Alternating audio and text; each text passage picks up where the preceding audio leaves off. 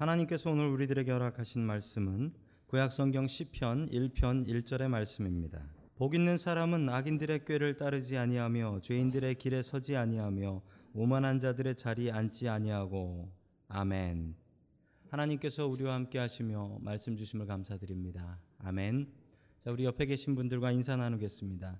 반갑습니다. 반갑습니다.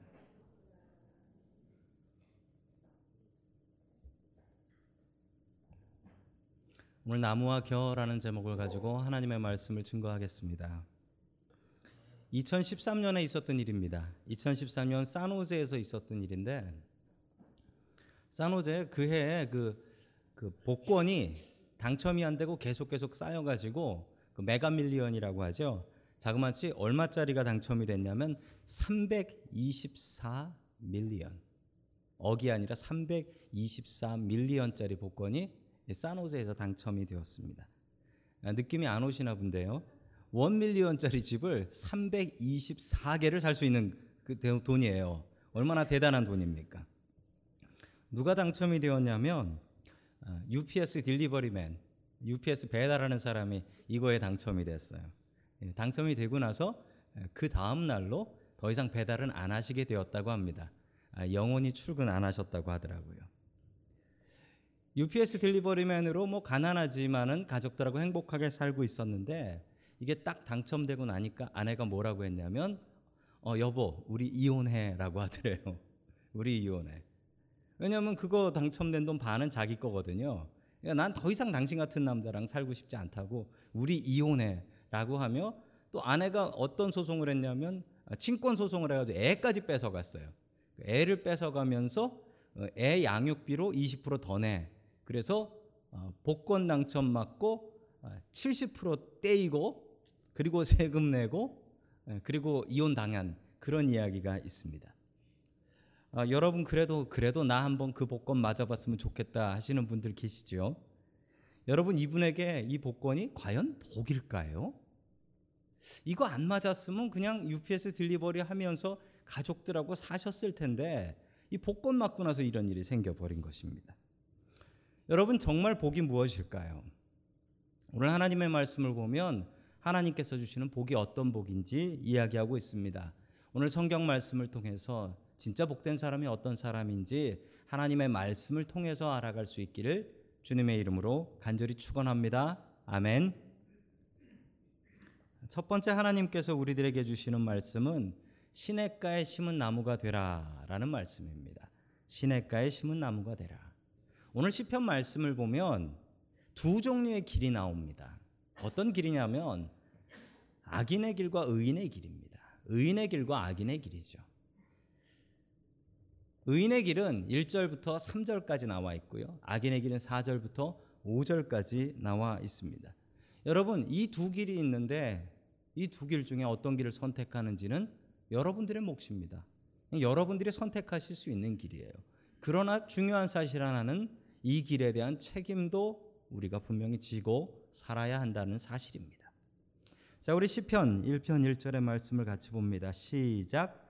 복 있는 사람은 악인들의 꾀를 따르지 아니하며 죄인들의 길에 서지 아니하며 오만한 자들의 자리에 앉지 아니하고 아멘. 복을 받기 위해서 하면 안 되는 것들이 있는데 그 세 가지를 잘 설명을 하고 있습니다. 무엇을 하면 안 된다라고 합니까? 자, 첫 번째로 하면 안 되는 것은 악인들의 꾀를 따르지 않는다라는 거예요. 악인들의 꾀를 따르지 않는다. 여러분 꾀가 뭡니까? 꾀. 여러분 요 꾀가 히브리 말로 우리가 좀 히브리 말을 보아야 하는 이유가 뭐냐면 이 시편은 히브리 말로 쓰여졌고 이거 시는 그 운율이라는 게 있어서 사용하는 말들의 느낌이 번역을 하면 다 깨져버려요. 자, 히브리 말로 보면 이 꾀라는 것은 여성 명사입니다. 여성 명사예요. 나에게 잘 찾아와서 야, 세상 사람들은 이렇게 산다. 너 그렇게 살면 안 된다. 아, 교회 다닌다고 그렇게 사는 거 아니야. 라고 여성 명사예요. 나에게 다가와서 나를 설득하는 이게 세상의 지혜야. 세상에선 이렇게 사는 거지. 라고 유혹하는 그 유혹의 말이 꾀입니다. 여러분, 악인들의 꾀를 우리 크리스찬들은 따라가지 않습니다. 두 번째 하면 안 되는 것은 죄인들의 길에 서지 않는다라는 사실입니다. 여러분 꾀보다 길은 더 커졌습니다. 죄송합니다. 여러분 꾀는 단순히 꾀입니다. 그런데 여러분 길은 사람들이 그 꾀를 부려서 만들어진 길이에요. 남들이 걸어가서 벌써 길이 났습니다. 그렇게 사는 사람들이 있고요, 아니요, 많고요. 그 길이 좋아요. 죄인들의 길에 서지 않는다라고 할 때 이 길은 데레크라고 하는데 이 말은 남성 명사입니다. 즉 이렇게 살아가는 게 맞아라고 강력하게 우리를 유혹하는 유혹의 말이 바로 길입니다. 그리고 마지막으로는 오만한 자. 여러분 보시면 악인이 죄인이 돼요. 죄인이 오만한 자가 됩니다. 여러분 죄를 많이 짓다 보면 죄가 느껴지지도 않고 교만해집니다. 교만해져요. 뭐 나만 죄 짓고 사나? 이러면서 교만해진다라는 거예요. 교만한 자의 자리 더 커진 말입니다.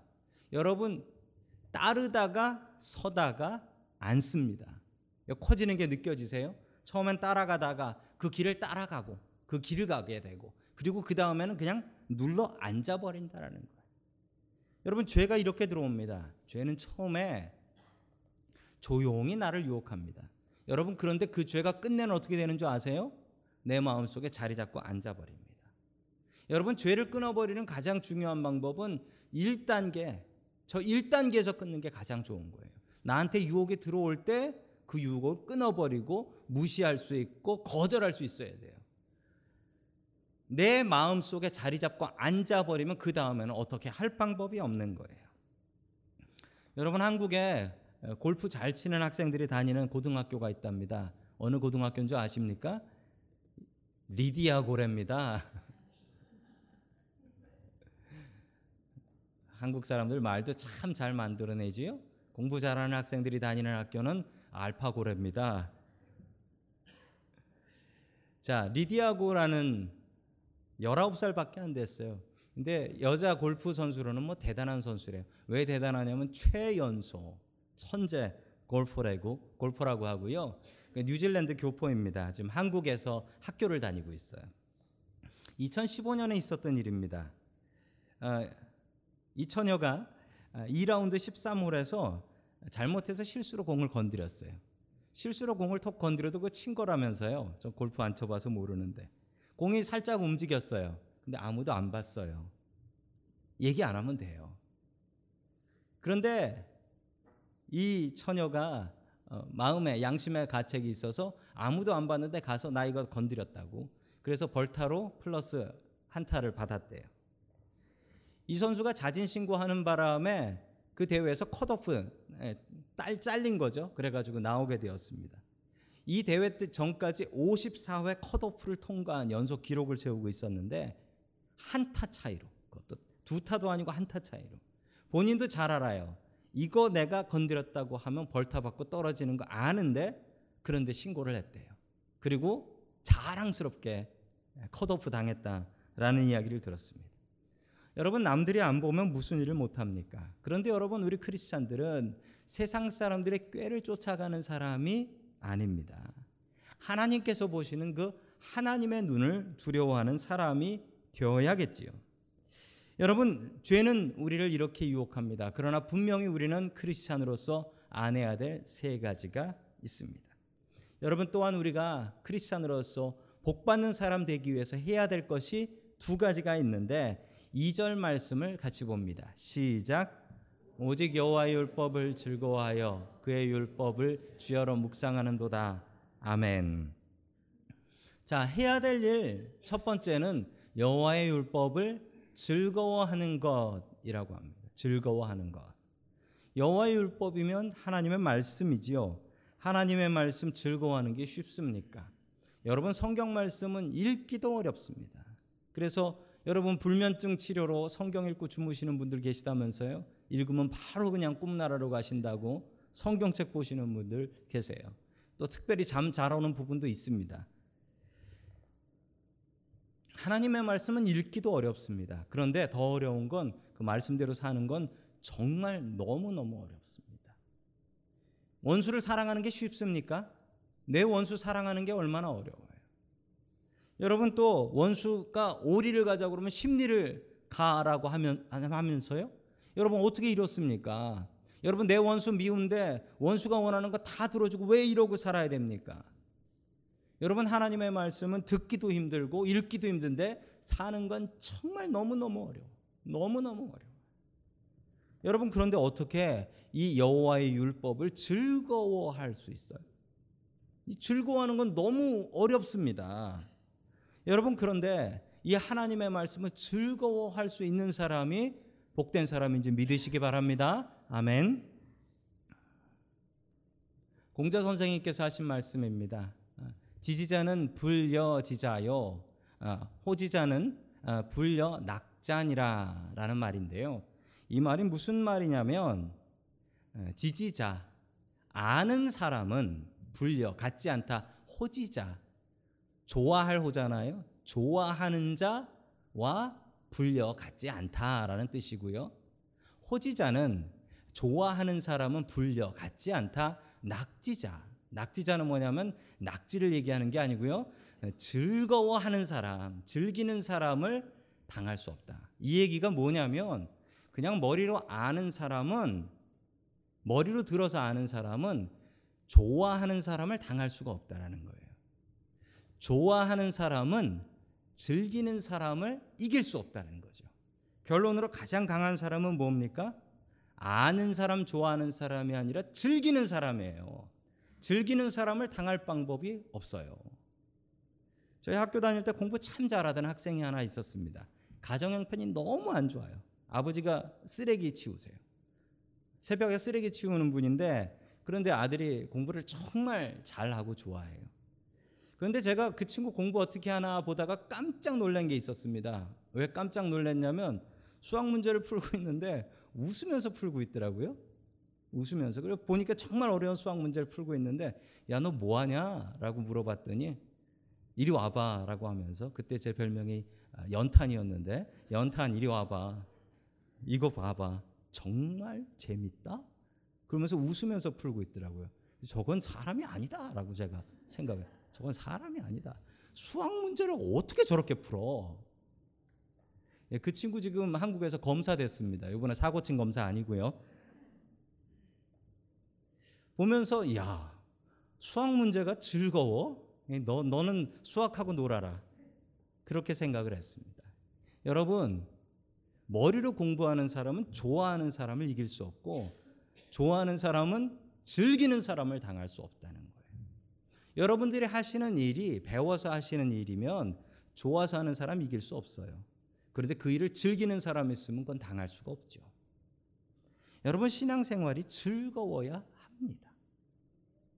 성경을 머리로 알려고 하는 사람은 성경을 좋아하는 사람을 이길 수 없고 마침내 성경을 즐기는 이 말씀 정말 볼 때마다 즐겁다라는 사람은 절대 이길 수가 없어요.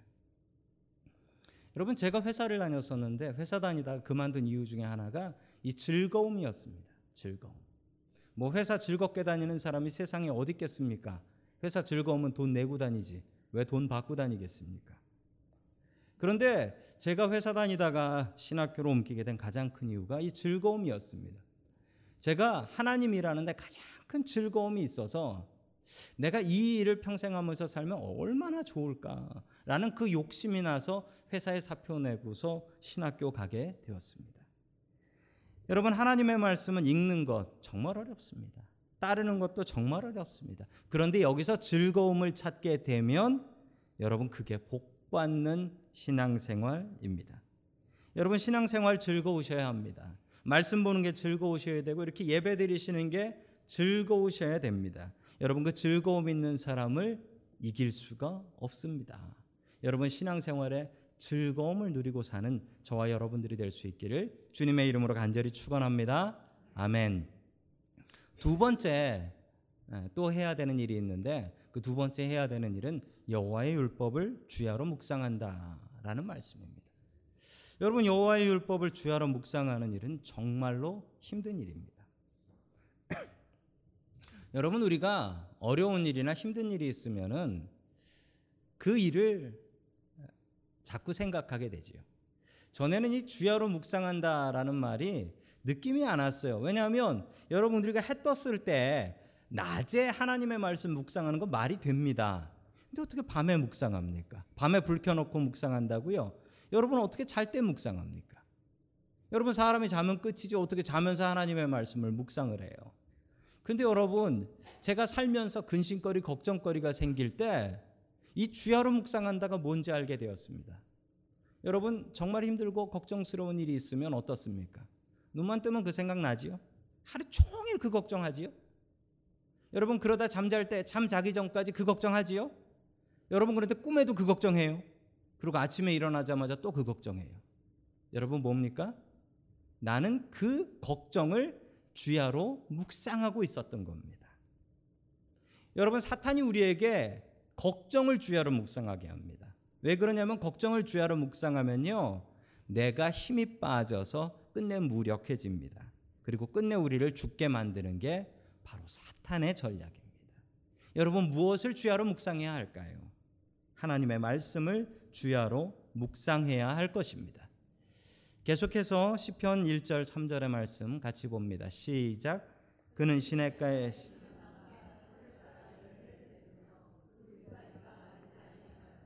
그가 하는 모든 일이 다 형통하리로다. 아멘. 시냇가에 심은 나무와 같이 형통한다라고 합니다. 제가 전에 이 말씀의 뜻을 잘 몰랐습니다. 왜냐하면 알 수가 없어요. 왜냐하면 우리가 살아온 환경이 이 이스라엘의 환경과 너무 달라서 그래요. 여러분 나무가 어디에 많습니까? 한국은 한국은 산에 많지요. 그래서 애국가에도 이런 말이 있습니다. 남산 위에 저소나무 철갑을 두른 듯. 남산 위에 저소나무가 잘 자라요. 그 이유는 비가 잘 내리기 때문에 산에 나무가 많지요. 그런데 이스라엘에 가 보니까 아니더라고요. 여러분 화면에 있는 나무를 하나 봐주시기 바랍니다. 시띠나무, 성경의 조각목이라고 해요. 그 법궤 만들었던 나무가 저 시띠나무입니다. 저 나무를 보시면서 잘 관찰을 하시면 저 시띠나무의 특징을 아실 수 있습니다. 여러분 저 나무 주변에 풀도 없어요. 그리고 저 나무가 왜 저기 있나 생각할 정도로 아무것도 없는데 저 나무는 뭔가 그런 생각이 드실 겁니다. 저 나무는 나무 잎도 별로 없어요. 잎이 있으면 물이 빠져나가니까 열매도 안 열려요. 저 나무는 뭘까요? 여러분 저 나무가 저기서 자라는 이유가 있습니다. 저 나무는 한 뭐 많이 자라봐야 3m, 5m 정도밖에 안 자라요. 그런데 저 나무의 뿌리를 캐 보면은 뿌리를 못 캐요. 왜 못 캐냐면 심지어는 100m까지 파고 들어가는 뿌리도 있대요. 물이 없어서요. 예, 보시다시피 물이 없어요. 물이 없으니까 저 나무가 자라려면 물이 있는 데까지 들어가야 돼요. 심지어 100m까지도 파고 들어간다고 합니다. 저렇게 힘겹게 살면서도 열매를 못 맺습니다. 여러분 저게 시띠나무입니다. 그래서 저건 잘라가지고 불에 떼든지 뭐 가구 만들 때나 쓰지 저 나무는 열매가 없어요. 반대로 시냇가에 심은 나무라는 나무가 있습니다. 화면에 보시면 시냇가에 심긴 나무가 있습니다. 여러분 시냇가에만 나무가 자라더라고요. 제대로 된 나무는 시냇가에만 자라고 열매를 맺습니다. 시냇가에 심기지 않은 나무는 제대로 자랄 수도 없고 열매를 맺을 수도 없습니다. 시냇가에 심은 나무는 뿌리 깊지 않습니다. 뿌리 깊을 필요 없습니다. 왜냐하면 바로 옆에 시내가 있기 때문에 그렇습니다. 그러나 저절로 철을 따라 열매를 맺고 그 잎사귀가 마르지 않습니다. 절대로 마르지 않습니다. 왜 그런 줄 아십니까? 저 나무가 잘나서가 아니고 저 나무의 위치가 좋아서 그렇습니다. 어디요? 시냇가에 심은 나무이기 때문에 그렇습니다. 자, 우리 옆에 계신 분들과 이렇게 한번 인사하시죠. 축복하겠습니다. 시냇가에 심은 나무가 되십시오.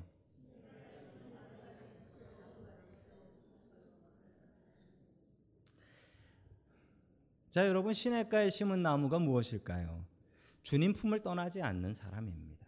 항상 말씀이 중심이 되고 예배가 중심이 되고 교회가 중심이 되는 삶. 여러분, 이게 바로 복 받는 습관입니다. 항상 주님 중심으로 주님 떠나지 않는 그 삶이 시냇가에 심은 나무와 같은 삶입니다. 처음에 말씀드렸던 복권 맞은 분이 여러분 그 돈이 복일까요? 복이 아닐까요? 여러분 돈이 복이 되려면 복 받는 습관이 있어야 그게 복이 됩니다. 그 사람은 복 받는 습관이나 그 돈을 간수할 수 있는 능력도 없는 사람이 그 돈을 가졌으니 그 돈은 복이 아니었던 겁니다. 여러분 복 받는 습관 아까 보셨지요? 복 받는 습관. 세 가지 안 해야 될 것이 있습니다. 두 가지 해야 될 것이 있습니다. 항상 주님을 의지하는 저와 여러분들 복 받는 사람 될 수 있기를 주님의 이름으로 간절히 축원합니다. 아멘. 두 번째 마지막으로 하나님께서 우리에게 주시는 말씀은 바람에 나는 겨가 되지 말라라는 말씀입니다. 오늘 설교 제목이 나무와 겨입니다. 겨가 뭡니까? 이 곡식의 껍데기지 않습니까? 가볍게 날리는 거지요. 악인의 모습이 어떻다라고 하냐면 시편 1편 4절의 말씀을 같이 봅니다. 시작. 악인들은 그렇지 아니하며 오직 바람에 나는 겨와 같도다. 아멘. 악인은 어떻다라고 합니까? 오직 바람에 나는 겨와 같다라고 합니다. 바람에 불면 이리 날리고 저리 날립니다. 여러분 겨가 어떻습니까? 겨가 날리는 거 보셨어요? 겨가 날릴 때 뭐 가볍게 날리죠. 가볍게 날려요. 그런데 보통 겨는 하나가 날리지 않습니다. 왜냐하면 곡식을 탈곡하고서 나온 거니까 여러 개가 있죠. 그래서 같이 날려 다닙니다. 바람 불면 샤, 샤. 외롭진 않아요. 겨는 외롭지 않아요. 왜냐하면 혼자 날려 다니는 게 아니거든. 여럿이 몰려 다니니까 괴롭지 않아요. 그리고 이게 유행이다, 이게 대세다, 여기로 몰려 다니는 게 유행이다, 그럼 차. 저기로 몰려 다니는 게 유행이다, 차. 한국 사람들 바람에 나는 겨와 같습니다. 유행에 왜 이렇게 민감한지 모르겠어요. 유행에 왜 이렇게. 그래서 뭐 한국 가면은 요즘 한국 가 보면은 놀라운 게 야, 요즘 젊은 사람들 키 크다. 그게 참 놀랍고요. 또 하나는 요즘 젊은 여자들 정말 많이 닮았다라는 거에 놀라. 너무 닮았다. 닮아도 닮아도 너무 닮았다. 그래서 뭐 해보신 분들은 아신다고 저건 압구정동 스타일, 저건 강남 스타일, 그거 다 아신다라고 합니다. 이게 유행이다라고 하면 얼굴도 그쪽으로 그냥 가고 이게 유행이다. 저는 유행 안 타는 얼굴이에요. 아무도 안 부러워하시. 여러분 우리가 무엇으로 민감해야 할까요? 여러분 무엇으로 민감해야 할까요? 세상의 유행을 따라서 사십니까? 그러면 쓸쓸하진 않습니다. 그리고 어 유행 따라가는 감각이 있다고 부러워는 합니다. 그런데 그 끝은 뭘까요? 그 끝은 심판입니다. 여러분 우리가 무엇에 민감한 사람을 삶을 사시나요? 바람에 민감한 삶을 사시나요? 아니면 시냇가에 심은 나무와 같이 한 번 자리 잡고 나면 주님 중심으로 살면서 예배 중심, 말씀 중심, 교회 중심으로 살아가는 믿음의 생활을 하시나요? 여러분, 그렇게 살면 늘 풍성한 열매 맺고 삽니다. 그러나 사람 따라가며 이리 쏴, 저리 쏴 하고 다니게 되면 여러분 끝내는 심판이 기다리고 있는 것입니다. 자, 계속해서 5절 말씀 같이 봅니다. 시작. 그러므로 심판을 견디지 못하며 죄인들이 들의 모임에 들지 못하리로다. 아멘. 여러분 바람에 나는 겨는 그렇게 날리다가 불구덩이에 태워질 뿐입니다. 여러분 인생은 기회예요. 인생은 단 한 번 오는 기회예요. 딱 한 번 사는 거예요. 여러분 살면서 우리가 어떤 길이든 정할 수 있어요. 내가 교회를 가든 절을 가든 내가 살 곳을 정할 수 있어요. 내 마음대로 모든 것 정할 수 있어요. 의인의 길도 갈 수 있고 악인의 길도 갈 수 있어요. 다 정할 수 있어요. 여러분 중요한 사실은 그 정한 것에 대해서 분명히 하나님께서는 심판하신다 라는 말씀이에요. 두렵고 떨린 말씀. 저는 이게 두려워요. 그래서 바른 길을 걸을 수밖에 없어요. 자, 계속해서 6절의 말씀을 같이 봅니다. 시작. 무릇 의인들의 길은 여호와께서 인정하시나 악인들의 길은 망하리로다. 아멘. 의인의 길은 여호와께서 인정하시는 길이나 악인의 길은 반드시 망한다. 여러분 길을 선택하실 때 어떤 길을 선택하십니까?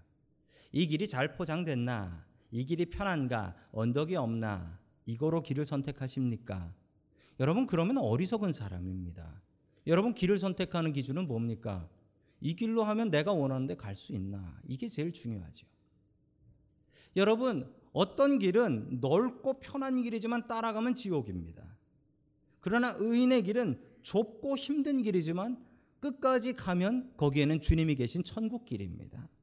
여러분, 길을 갈 때 어떤 길이 편한가를 선택하십니까? 이 길이 어디로 가느냐가 더 중요하시겠습니까? 여러분, 우리는 어떤 길을 선택해야 할까요? 여러분, 힘들어도 의의 길 가야 되지 않습니까? 눈물 나도 의의 길 가야 하지 않습니까? 그 길 끝에 주님 계시고 그 길 끝에 천국이 있는데 어찌 편하다고 악인의 길을 가시겠습니까? 얼마 전에 리우 올림픽이 끝났습니다. 리우 올림픽에서 가장 큰 뉴스가 되었던 사람은 단연코 마이클 펠프스라는 수영 선수일 것입니다.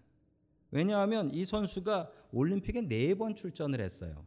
네 번 출전을 했는데 거기서 딴 금메달이 23개예요. 다른 메달은 별로 따지도 않았어요. 총 28개인데 금메달이 23개라고 하니까 여러분 한국이 10개를 못 딴 거로 알고 있어요. 그러면 도대체 이 선수는 아, 한 나라보다도 더 대단한 선수입니다. 이 선수가 직전 올림픽인 런던 올림픽을 마치고서 은퇴를 선언합니다. 왜냐하면 그 세계 기록을 깼습니다. 무슨 기록이냐면 개인이 딴 금메달 수가 18개가 넘어버린 거예요. 이제 뭐 사람이 할 수 있는 기록은 다 깬 거예요. 세계 기록도 다 자기가 가지고 있고 메달도 자기가 사람으로선 제일 많이 땄고 그러고 나서 이 선수가 은퇴를 합니다. 27살 때 은퇴를 합니다. 왜냐하면 27살 정도만 돼도 수영 선수로는 나이가 좀 많거든요. 이제 31살로 나올 수는 없고 그래서 은퇴를 하고 나니까 목표가 사라져 버리더래요. 그때부터 이 선수가 엄청난 우울증에 시달립니다. 더 뭘 해야 되겠다는 목표도 없고 노력할 것도 없고 이 마이클 펠프스가 어, 신문 잡지에 실렸던 기사입니다. 예, 마약하다가 걸리기도 하고요. 음주운전하다가 두 번이나 붙잡혀 갑니다. 그리고서 신문에 자꾸 자기 이야기가 나오고 마이클 펠프스가 은퇴하고 사람이 이상해졌다 이런 얘기가 나와서 이 마이클 펠프스가 예, 죽어야 되겠다 자살해야 되겠다라는 생각을 하며 죽음을 묵상하기 시작합니다. 그러던 그가 자기랑 같이 교회를 다녔던 그 NFL 풋볼 선수였던 레이 루이스라는 선수에게 도움을 청합니다. 그랬더니 그 레이라는 선수가 어, 펠프스에게 책 한 권을 전해줍니다. 그 책이 예, 성경 다음으로 많이 팔렸다는 목적이 이끄는 삶이라는 어, Purpose Driven Life라는 책을 선물을 하게 되죠. 이 선수가 이것을 읽습니다. 읽고서 하나님의 말씀을 묵상하기 시작합니다. 그리고 인생이 바뀝니다. 지금까지 내 영광을 위해 살았으니 목표가 없는 거지. 다 깼으니까. 이제는 하나님 영광 위해서 리우 올림픽에 나가겠다라고 결심을 해요. 그리고서 rehabilitation 센터, 재활 센터에 가서 치료하고 그리고 망가진 몸 다시 만들고 기적과 같이 31살에 이번 리우 올림픽에 나가서 또 금메달 5개를 따게 되죠. 금메달 5개를 따게 돼요. 그가 죽음을 묵상했을 때는 죽을 수밖에 없었지만 그가 하나님의 말씀을 주의하러 묵상했더니 야 이제부터 나는 하나님의 영광을 위해서 살겠다. 예, 이 선수가 또 은퇴를 했습니다. 그런데 도쿄에서 또 나올지도 모른다라는 소문이 있어요. 뭐 나이 40이 돼도 나올지도 모른다라는 소문도 있습니다. 여러분 우리 앞에 두 갈래 길이 있습니다. 어떤 길을 선택하시겠습니까? 한 길은 좁지만 축복의 길이고 한 길은 넓고 편하고 사람들이 많이 가지만 저주의 길입니다. 여러분 어떤 길을 선택하시겠습니까? 당신은 어떤 길을 선택하시겠습니까? 여러분 이 길의 책임은 분명히 우리가 져야 할 것입니다. 시냇가에 심은 나무와 같은 인생을 사십시오. 여러분 그 인생은 하나님의 율법, 하나님의 이 말씀을 즐거워하여 주야로 묵상하는 사람이라고 했습니다. 매일 아침 하나님의 말씀을 열고 매일 아침 하나님의 말씀을 보고 그 말씀을 묵상하며 살아가며 어렵지만 주님의 귀한 믿음의 길을 걸어갈 수 있는 저와 여러분들 될 수 있기를 주님의 이름으로 간절히 축원합니다. 아멘.